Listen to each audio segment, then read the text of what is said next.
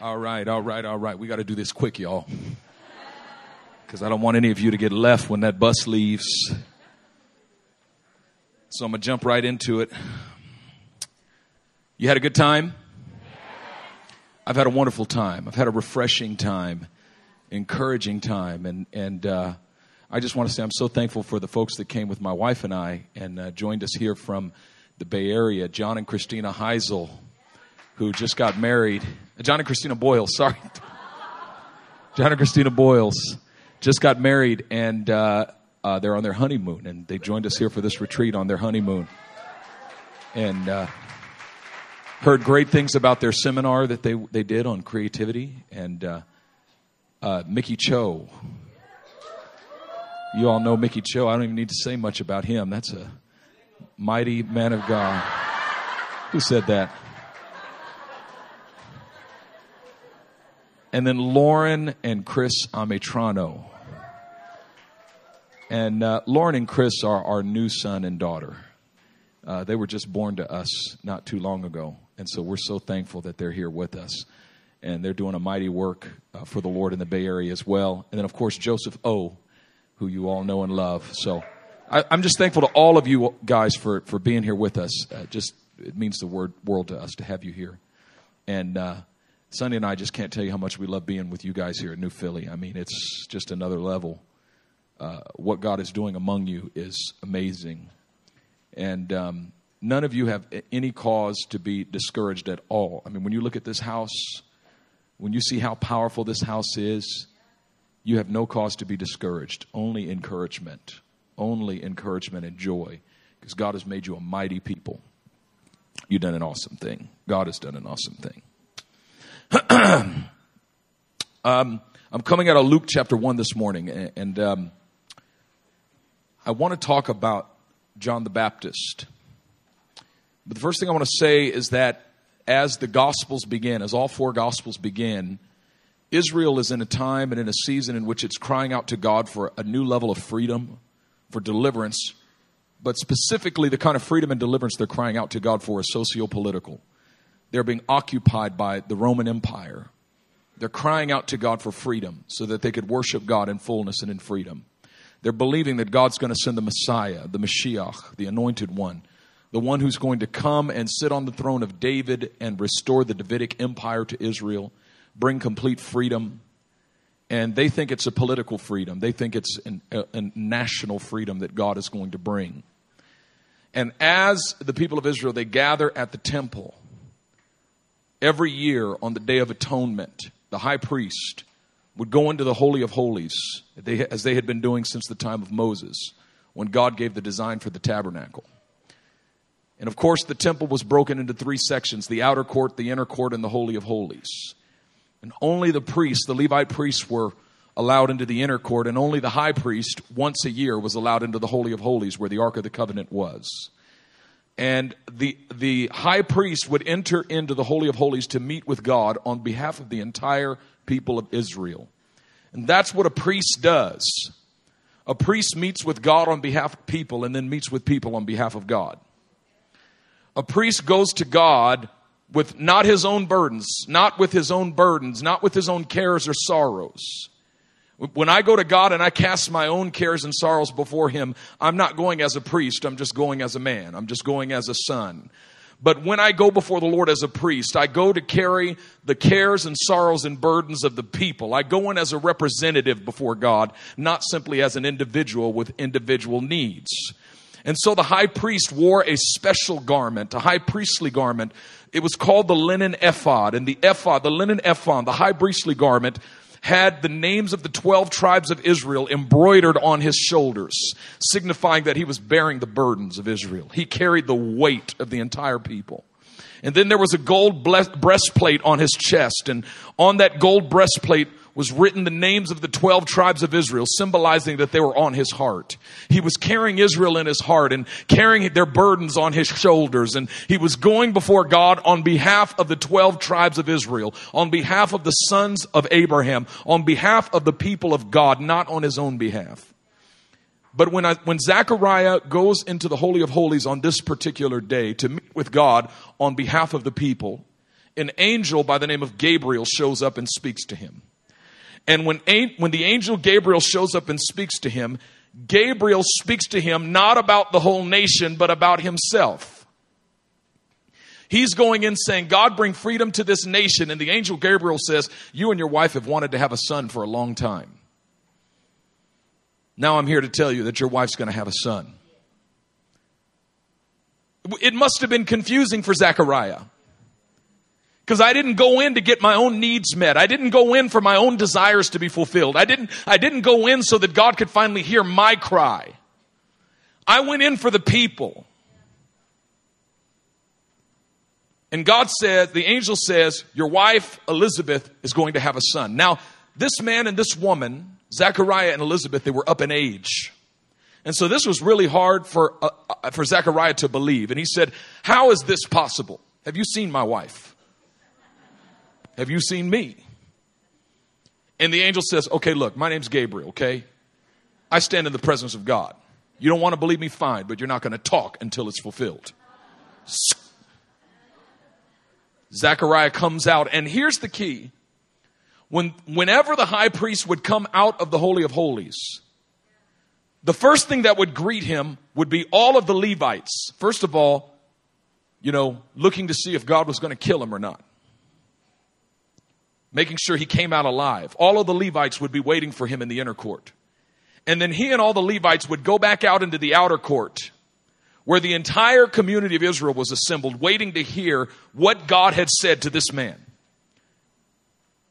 This man was not going in for himself. He was going in for the people, and he was supposed to come out of the Holy of Holies with a word from the Lord for the entire assembly. What does God have to say to us? Can you imagine a pastor getting up before the, before the pulpit in front of you on a Sunday morning or at a retreat and saying, You know, I was in prayer last night, and God told me I'm going to have a son. Me and my wife are going to have a son. And that's the message to y'all. But did God give you anything for us? I mean, that's nice that God's going to give you a son. But did God give anything for us? What are you going to do about our bondage? What's God going to do about our bondage? It's not fair for you to go in and get something for you.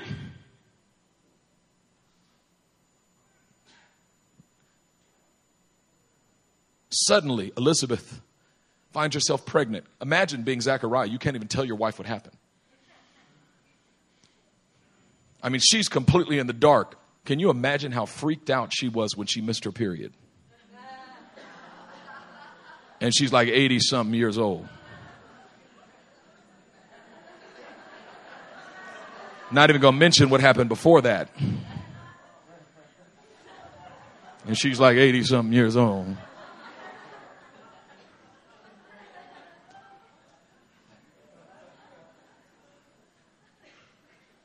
Word starts to spread. Elizabeth is preg- pregnant.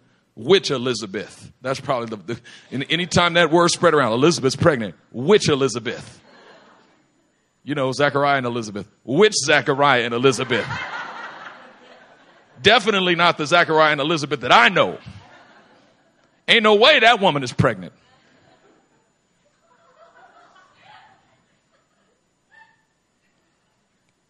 For nine months, Zachariah is silent silent. His wife must have felt ignored.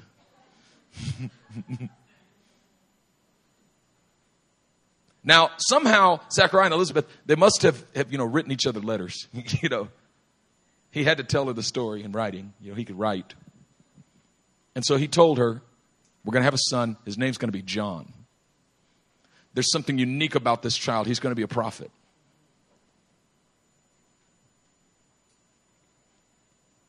Word is spreading. Elizabeth's pregnant. The time comes for Elizabeth to give birth. She gives birth to a son. On the eighth day, the people get gathered around her to, to circumcise the child. They came to circumcise the child on the eighth day.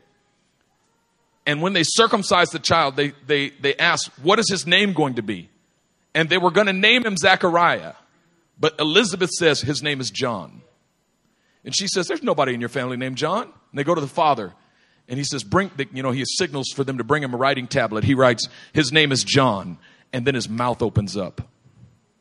And listen to what Zechariah says the moment his mouth opens up. This is Luke chapter 1, verse 67. And his father Zechariah was filled with the Holy Spirit and prophesied, saying, Blessed be the Lord God of Israel, for he has visited and redeemed his people and has raised up a horn of salvation for us in the house of his servant David, as he spoke by the mouth of his holy prophets from of old, that we should be saved from our enemies and from the hand of all who hate us. To show the mercy promised to our fathers and to remember his holy covenant, the oath that he swore to our father Abraham, to grant us that we, being delivered from the hand of our enemies, might serve him with all, without fear in holiness and righteousness before him all our days. The moment his mouth is opened, he immediately interprets the meaning of the birth of this child. The significance of the birth of this child is not just that God has heard the cry of Zechariah and Elizabeth and given us a child.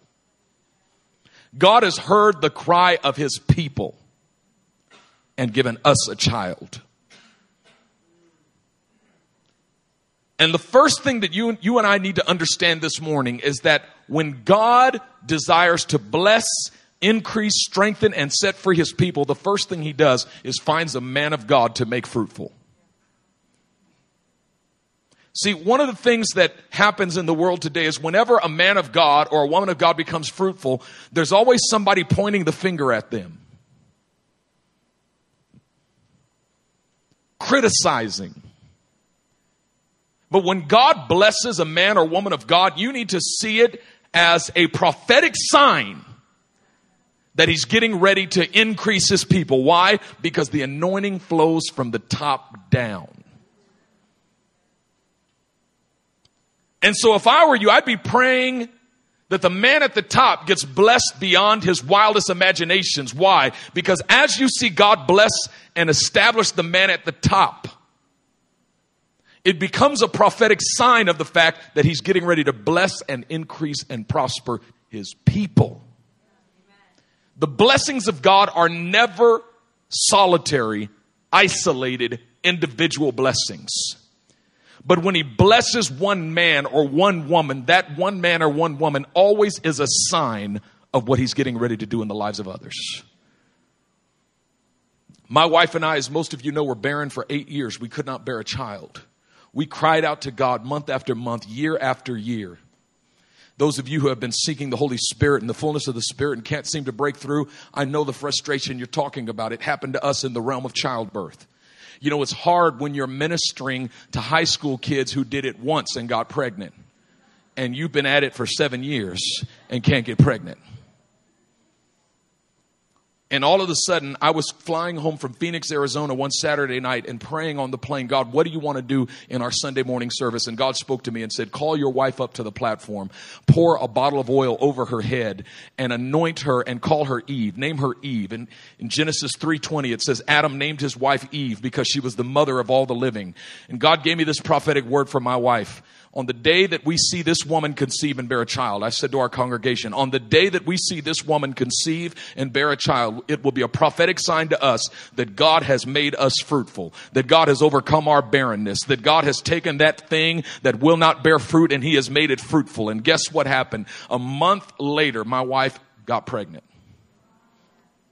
And it was three months later that we discovered that she had gotten pregnant, a month after that word was spoken the entire community rejoiced, not because my wife had gotten pregnant and we wanted a child, but because it was a sign to the entire community of what God was doing on our behalf. We are pregnant. We are fruitful. And then Zechariah speaks this word over his child. He says, And you, child, will be called the prophet of the Most High. You will go before the Lord to prepare his ways, to give knowledge of salvation to his people and the forgiveness of their sins, because of the tender mercy of our God, whereby the sunrise shall visit us from on high, to give light to those who sit in darkness and in the shadow of death, to guide our feet into the way of peace. He speaks this prophecy over his newborn son. You, son, you, child, you're going to be called the prophet of the Most High. God has responded to the cry of this people not by defeating the Romans from heaven, but by making us fruitful. Fruitfulness is always God's response to demonic oppression. He, God fights oppression by making his people fruitful. It happened to the children of Israel in Egypt. It says, the harder the Egyptians oppressed them, the more fruitful they became. The Egyptians oppressed them. Why? To try to stop their fruitfulness. They said, we've got to do something about this people because they're fruitful, more and more in number. And the Egyptians said, let's oppress them because if we oppress them, they'll stop bearing fruit. But the harder they oppressed them, the more fruitful they became. God responded to the oppression of Egypt by increasing the fruitfulness of his people. And we need to stop focusing on fighting the enemy back and simply start focusing on God, make me fruitful. At every place where you're opposed by the devil, the prayer should not be God, defeat this attack, but God, make me fruitful. God, make me fruitful. And at every place where God makes you fruitful, you say, take that devil in your face. God has made me fruitful.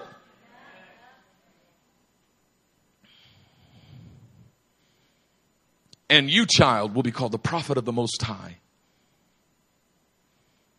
And I can guarantee you that this prophetic word that Zechariah spoke over his son was not a one time event, but he spoke that over his son every day.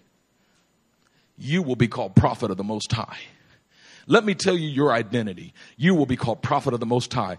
Get it in your head, young people, before you get married and have kids, that you're going to speak the word of the Lord over your kids every day that when you have children, you're going to tell them who they are in the spirit. And you're going to tell them what great things God's going to do in their life. And you're going to tell them the gifts that they have. You're going to speak prophetically so that that child grows up believing the word of the Lord and believing sealed in the prophetic word that was spoken over their lives. You child will become the prophet of the most high. There's a special anointing and calling on your life. You're different, John you will be the prophet of the Most High. I know you're growing up in a generation that, that knows nothing about the prophetic word because we've been in a 400 year period of silence called the intertestamental period.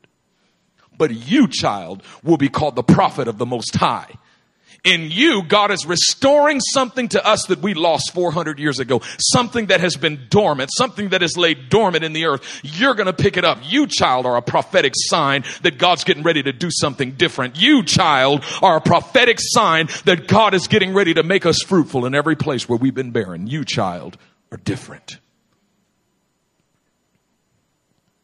John grew up in the home of his father and mother, nurtured under the word of the Lord. Nurtured under the prophetic word that was spoken to him in the power of the Holy Spirit. And the result of it is verse 80. The first word of verse 80 in the ESV and in the NIV is and. But I think the better translation is the NKJV, so. So, the child grew and became strong in spirit. Why? Because the prophetic word was spoken over that child again and again and again. Because that child was given his identity by his mom and dad again and again because he was reminded he was not allowed to forget every time he went off the path and started trying to walk a different direction. His dad or mom would take him aside and say no you child you're not going to walk in that way. You're different. You're going to be called the prophet of the most high and that is not in keeping with being a prophet of god. Prophets of god don't walk in those ways. Prophets of god don't do those things. That's not for you. You will be called the prophet of the most high and so the child grew and became strong in spirit. It is the prophetic word that causes you to grow and become strong in spirit. And when you sit under the teaching of the word of God that comes in the power of the Holy Spirit, it causes you to grow and become strong in spirit. And he was in the wilderness he grew and became strong in spirit and he was in the wilderness, meaning that at a certain period in his life, he was driven into the wilderness by the Spirit of the Lord. At a young age, the Spirit of God led him into the wilderness, drove him there. Now, we need to understand what the wilderness is because we understand the wilderness to simply be the dry place or the dead place, the place where you're cut off from the presence of God. And I want you to know that that is not the case. There is no desert dry enough to cut me off from the presence of God. There is no wilderness arid enough to cut me off from the, the flow of the Spirit of God. John was in the wilderness growing and becoming strong in spirit. So don't say, I'm in a wilderness period. That's why I can't feel God's presence. Let me break that lie off you right now. God wants to take you into deeper places in His presence than you've ever been. I don't care what season it is in your life. I don't care what period is in, in, it is in your life. That period is coming to an end now. He was in the wilderness, but he was growing and becoming strong in spirit. So what does it mean that he was in the wilderness? It means something very, very simple and very specific. It says he was in the wilderness until the day of his manifestation to Israel in the NKJV. In the ESV, it says he was in the wilderness until the day of his public appearance to Israel. The wilderness simply meant that God had hidden him. The wilderness simply meant that God was doing a powerful work in him, but that work was not yet a public work. It was a private work. That God was gifting him in mighty ways, but not yet letting anybody else see those gifts. And many of you are in the wilderness and it simply means that you're being hidden and you wonder why nobody sees your gifts and nobody sees your talents and nobody sees your calling and nobody sees your destiny and nobody understands what God has put in you. I'll tell you why. Because you're still growing and becoming strong in spirit. And God's not going to reveal you to Israel until you've grown enough, until you become strong enough, until your spirit is strong enough, until your character is strong enough, until there's enough glory in your life and enough character in your life to sustain the weight of the calling calling that He's put on your life. He was hidden. He was in the desert. He was hidden.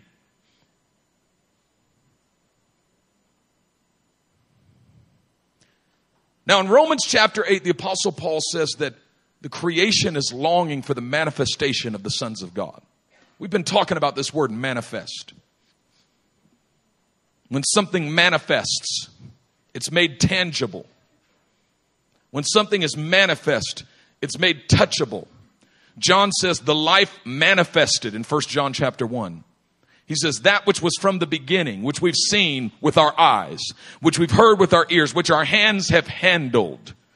The life manifested.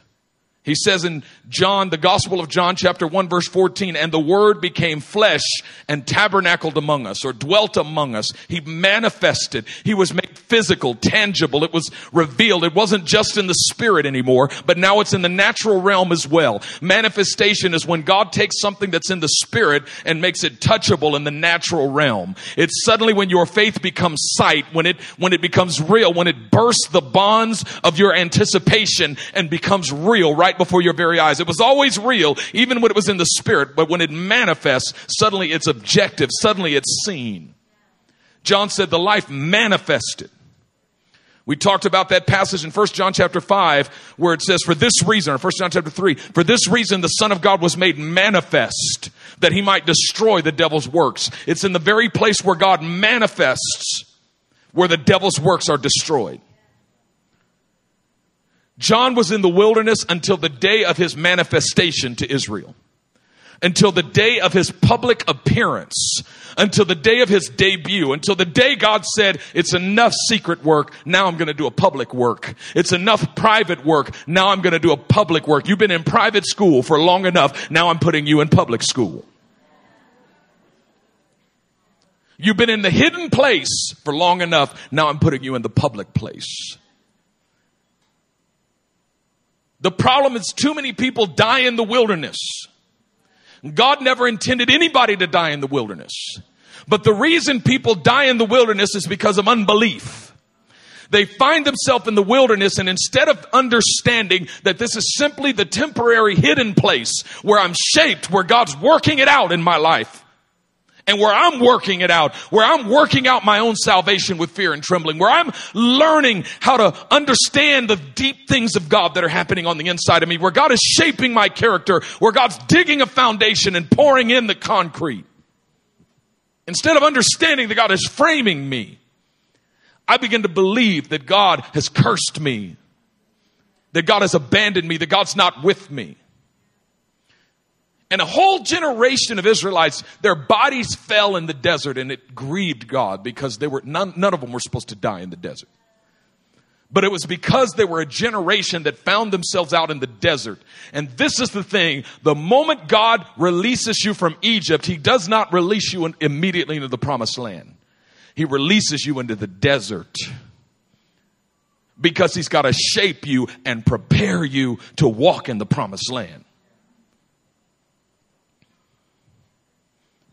In Luke chapter 4, the scripture tells us that Jesus even spent some time in the wilderness. Now, when Paul said in Romans 8 that creation is longing for the manifestation of the sons of God, the revealing of the sons of God, what does that mean? Well, he said in chapter 8, verse 14, that those who are led by the Spirit, these are the sons of God the sign that you are a son of God, the manifestation of the reality of your sonship to God is when you're led by the Spirit. And when you're led by the Spirit publicly, I mean, when it's seen that you're being led by the Spirit, suddenly God reveals that you're His son, that you're His daughter, because you're led by the Spirit. When you're in the wilderness, you're led by the Spirit, but you're led privately. When you come out of the wilderness, you come in the power of the Spirit. And we see that in Luke 4 because the scripture says that Jesus was led by the Spirit into the wilderness to be tempted of the devil. And it says here in Luke 4 1, and Jesus, full of the Holy Spirit, returned from the Jordan and was led by the Spirit in the wilderness for 40 days. Interesting. I've always looked at it in the New King James Version. It says he was led into the wilderness, but the ESV says he was led in the wilderness for 40 days. I always thought the Spirit pushed him out into the wilderness and then withdrew, withdrew from him for 40 days. No, the Spirit was in the wilderness with him, leading him for 40 days. Nobody could see it, but he was being led by the Spirit. There was no manifestation, no miracle, but he's being led by the Spirit. The Spirit is leading him in the wilderness. And what was he doing during those 40 days? Have you ever asked that question? What was he doing? I'll tell you what he was doing. He was meditating on Scripture. How do I know that he was meditating on Scripture? I can even tell you what verses he was meditating on. He was meditating on Deuteronomy chapter 8, verses 2 and following, and Deuteronomy chapter 6, verses 13 and verses 16. How do I know he was meditating on those verses? Well, let me tell you why. Because he went into the wilderness for 40 days. That number's significant. A day for every year that Israel spent in the desert. And he went to reverse their failure. Where they failed in the desert, he would not fail. Where they caved into temptation, he would not cave into temptation. Where they doubted the provision of God, he would not doubt the provision of God. Where they bowed down to idols, he would not bow down to idols. Where they tested God, he would not test God. He says, I'm going in to show that you can be led by the Spirit even in the wilderness, even in the desert. Why? Because I'm the Son of God. And that's what it means to be a son to God. It means that you're led by the Spirit. It means that no matter what you go through, you believe God is leading me by His Spirit.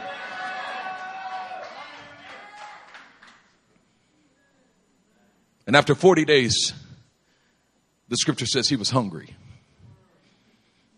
I would have got hungry a lot sooner.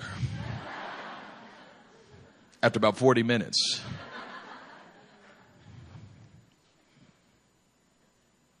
And when he was hungry, the devil came to him and said, If you're the Son of God, command these stones to become bread. He says, I've been meditating for 40 days, Satan. I've already got my answer ready for you. Deuteronomy chapter 8, verse 3. Man shall not live by bread alone, but by every word that proceeds from the mouth of God. See, because I've been meditating on scripture and filling my heart with the words of God, as soon as the devil comes to tempt me, my, his word have I hidden in my heart that I might not sin against him. In Deuteronomy chapter 8, Moses is preaching his great, and the whole book of Deuteronomy is Moses' sermon to the people of Israel. He's, it's Moses is at the end of his life. He knows the people are getting ready to enter into the promised land. He knows the wilderness season is coming to an end, but he wants to prepare the hearts of the people. He says, remember, Romans 8, 2, remember how the Lord your God led you all the way in the wilderness these 40 years to humble you and to test you in order to see what was in your heart. He humbled you, causing you to hunger, and then feeding you with manna, which neither you nor your fathers had known, to teach you that man does not live by bread alone, but by every word that proceeds from the mouth of God. Turn these stones to bread. Jesus says it is written. Man shall not live by bread alone, but by every word that proceeds from the mouth of God. I don't need no bread. I got word. I got word. I'm sustained by the word. I'm full of the word. God put you in the wilderness to learn how to be sustained by the word, how to be filled with the word, how to say, I might not have any money, but I got the word. I might not have a new building like I wanted, but I got word. I might not have a breakthrough like I wanted, but I got word. I'm still praying for revival, but I got word. I'm still praying for breakthrough, but I got a word. All I need is a word from God. I live by the word. In the wilderness, you learn to live by the word. You learn to feed on it and eat it. You learn how to digest it and ingest it. You learn how to be built up by the word.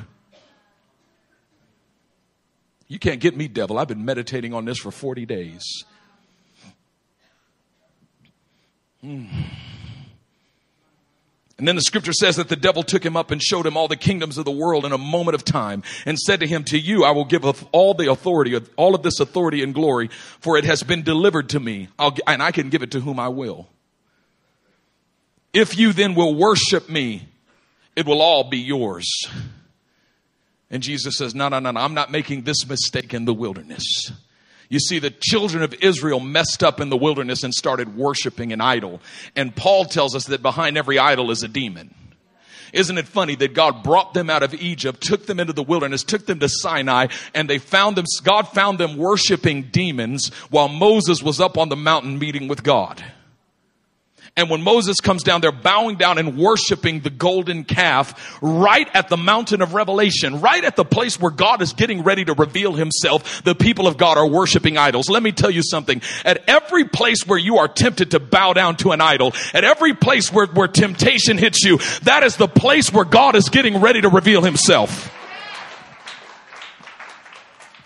Temptation is a demonic form of revelation. And at every place where God decides I'm going to reveal myself, here at that very place, Satan is, is waiting as well and saying, I've got something to reveal as well. The question is, what kind of revelation will you wait for? Which kind of revelation will you embrace? The children of Israel embraced that demonic revelation and began to bow down and worship that idol right at the foot of the mountain where God's glory was filling that mountain with fire and God was speaking from the mountain and they exchanged the real revelation for a demonic revelation. But Jesus said, I'm not falling for that trick, devil. It is written. Deuteronomy chapter 6 verse 13. You shall worship the Lord your God and him only will you serve. You see, Jesus was walking around for 40 days saying, there's only a few tricks Satan can throw at me. And I've already got his number. I got his number. I got his number. Why? Because I got the word. And the word is able to make me wise for salvation. And so I'm not going to bow down and worship him. I'm going to worship the Lord my God and him only will I serve. And then he took him to Jerusalem and set him on the pinnacle of the temple and said to him, If you are the Son of God, throw yourself down from here. For it is written, He will command His angels concerning you to guard you. Quotes that passage there in Psalm 91 For He shall give His angels charge over you to keep you in all your ways. They will bear you up in their hands, lest you dash your foot against a stone. Jesus answers in verse 12 It is written, You shall not put the Lord your God to the test. He's quoting Deuteronomy chapter 6, verse 16. Moses says in Deuteronomy 6 16, Do not put the Lord your God to the test as you did at Massah.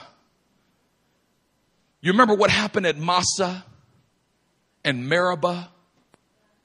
They ran out of water and they got thirsty and they began to say, The Lord led us to this place to abandon us. Was it because there were no graves in Egypt that you brought us out into the desert to die? That's what they said to the Lord. And they began to say, If you're with us, give us water to drink. Is the Lord with us or not? At that very place where you begin to ask the question, God, are you with me or not? If you're with me, do something.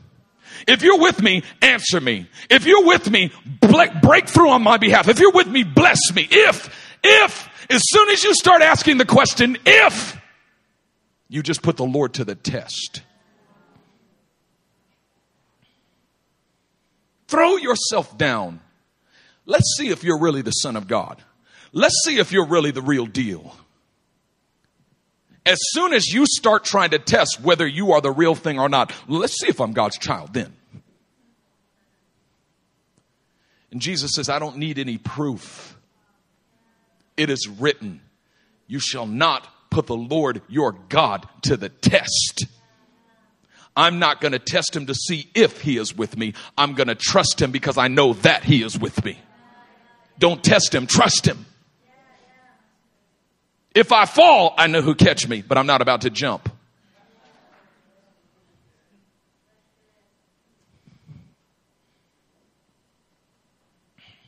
Verse 13 says, And when the devil had ended every temptation, he departed from him until an opportune time.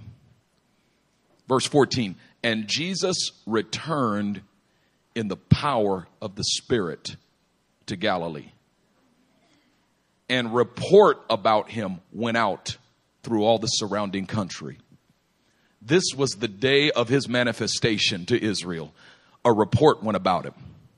He came out of the wilderness in the power, and the power is the manifestation of the release of the Spirit. See, there's a difference between your receiving of the Spirit and your releasing of the Spirit. In the wilderness, you're receiving and receiving and receiving, but you're hidden. But when you come out of the wilderness, you're releasing and releasing and releasing, and you're seen. The question is, are you ready to stand on that day when God begins to reveal what He has done in you in secret in the public place? So the child grew and became strong in spirit. But he was in the wilderness until the day of his manifestation to Israel. Some of you are frustrated because the day of your manifestation seems so long overdue. There's some side of you that's crying out for acknowledgement. Something on the inside, you said, Man, this should be greater. You ever feel that way? I should see more than what I'm seeing. I should have more than what I have. I should be doing more than what I'm doing. I should get more opportunities. There should be a bigger open door. God says you're in the wilderness. But you're going to have to learn how to do what Jesus did. You're going to learn have to learn how to meditate on his word day and night. I said to Pastor Daniels a few weeks ago, Am I really an apostle? I don't feel like an apostle. He smiled. He said, Yes, son, you're an apostle, but you're an apostle in a hurry.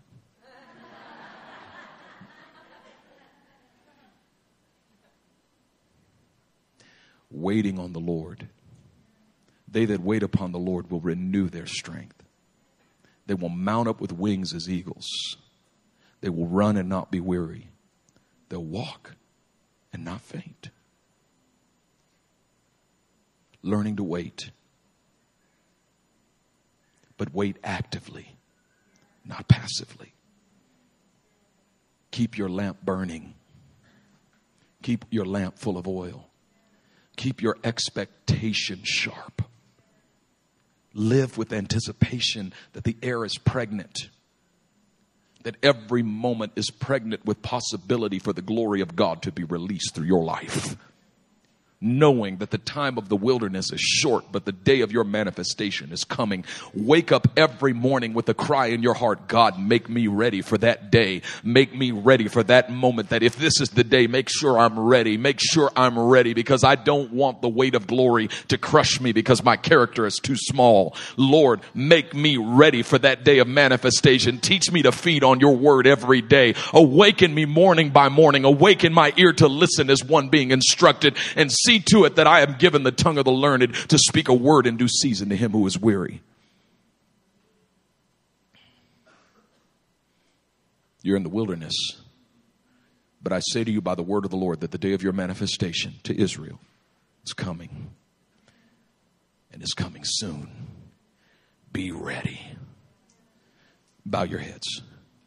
Father, I pray right now in the name of the Lord Jesus Christ that everyone under the sound of my voice would receive an instant impartation of the Spirit that would bring complete understanding and complete clarity of the things that I've spoken.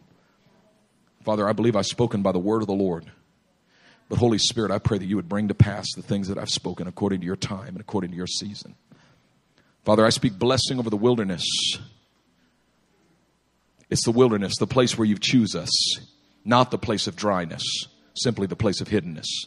Not the place of emptiness, simply the place of hiddenness not the place of brokenness, simply the place of hiddenness. Because God, for too long, we have embraced dryness and brokenness and emptiness, and all you calling us to embrace is hiddenness. When I'm broken, I say, Well, of course I'm broken. I'm in the wilderness. No, no, no, no, no, no. God wants to put you back together again. All the king's horses and all the king's men couldn't put you back together again, but I serve a God who says, I'm the potter and you're the clay. And I can put you back together again. He heals the brokenhearted and binds up their wounds. He determines the number of the stars and he calls them each by name. And he's the God who said, To whom then will you liken me and to whom will I be equal? Says the Holy One. Lift up your eyes on high and see who has created these things, who brings out their starry host and calls them each by name. Not one is missing. He's the God who says, Why do you say, O Israel, and why do you speak, O Jacob? My way is hidden from the Lord, and my just cause is passed over by my God. Have you not seen? Have you not heard? Has it not been told you from the beginning? The Lord, the everlasting God, is the creator of the ends of the earth. His understanding is unsearchable. He gives strength to the weak, and to those who have no might, he increases power. Even youths shall fall, and young men shall utterly fall. But they that wait upon the Lord shall renew their strength. They shall mount up with wings as eagles. They shall run and not be weary. They shall walk and not faint. God says, I brought you to this place to renew your strength. I brought you to this place to send times of refreshing from the presence of God. I brought you to this house to meet with you and to strengthen you and to revive you. For I, the Lord, sit in a high and holy place, but also in the hearts of the broken and contrite to revive the heart of the lowly.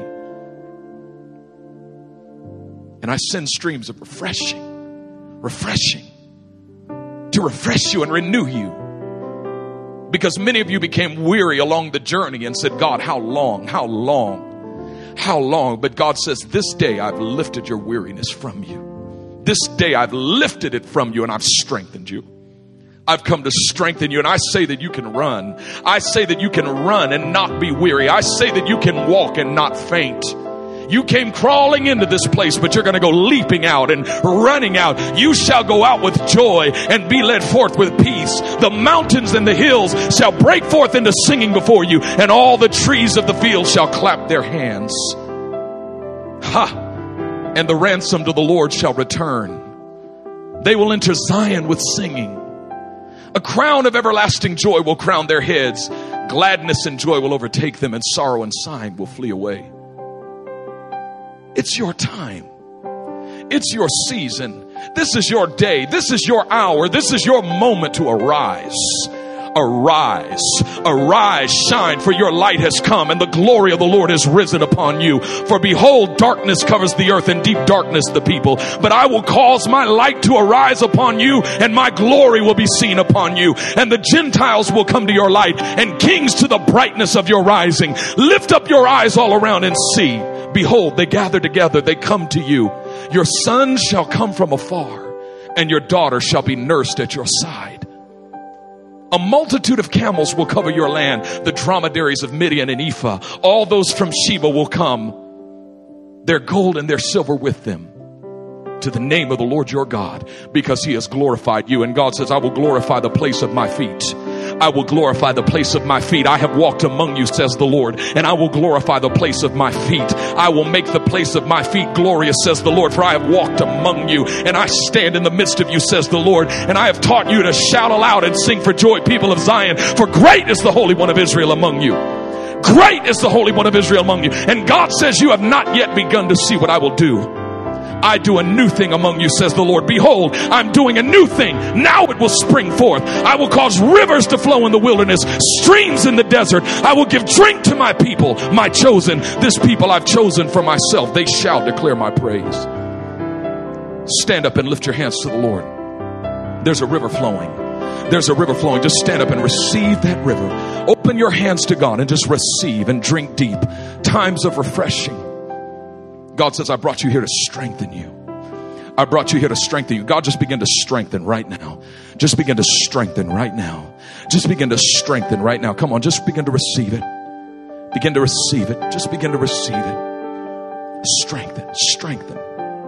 New wind, new wind, new wind, new Philly staff, new wind, new Philly staff. Come stand up here real quick. New Philly staff, staff, staff, staff, new wind.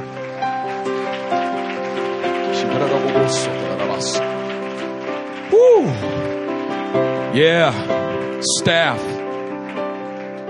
You've labored, you've labored, you've labored, but now you're going to receive. You've poured out, now you're going to get filled up. You poured out, you've sown, now you're going to reap. Woo! He who waters will be watered. He who waters will be watered. Stretch out your hands right now to this staff. God, pour out your spirit on them right now. A new anointing is coming on you right now. A new anointing. God, just fill up, fill up, fill up, fill up. Up. You've given away. You've given away. You've given away. Now you're going to take it. You've given it away. Now you're going to take it. Take it right now in the name of Jesus. Take it right now. Take it in the name of Jesus. Take it in Jesus' name. You've given away. Take it right now. Take it right now. Take it right now. Take it. Take it in Jesus' name. You've given away. Take it right now. Take it in Jesus' name. Take it in Jesus' name. Take it in Jesus' name. Take it in Jesus' name. Take it in Jesus' name. Take it in Jesus' name. Take it in Jesus' name. You've given it away. Now you're going to take it. Fill them up right now, God. Fill them up right now, God. Fill them up right now, God. Fill them up right now, God. strengthen, strengthen, strengthen, strengthen. Horabasanda. A new level of prophetic worship is coming over you right now. New songs, new songs, new songs. In the name of Jesus. Hallelujah.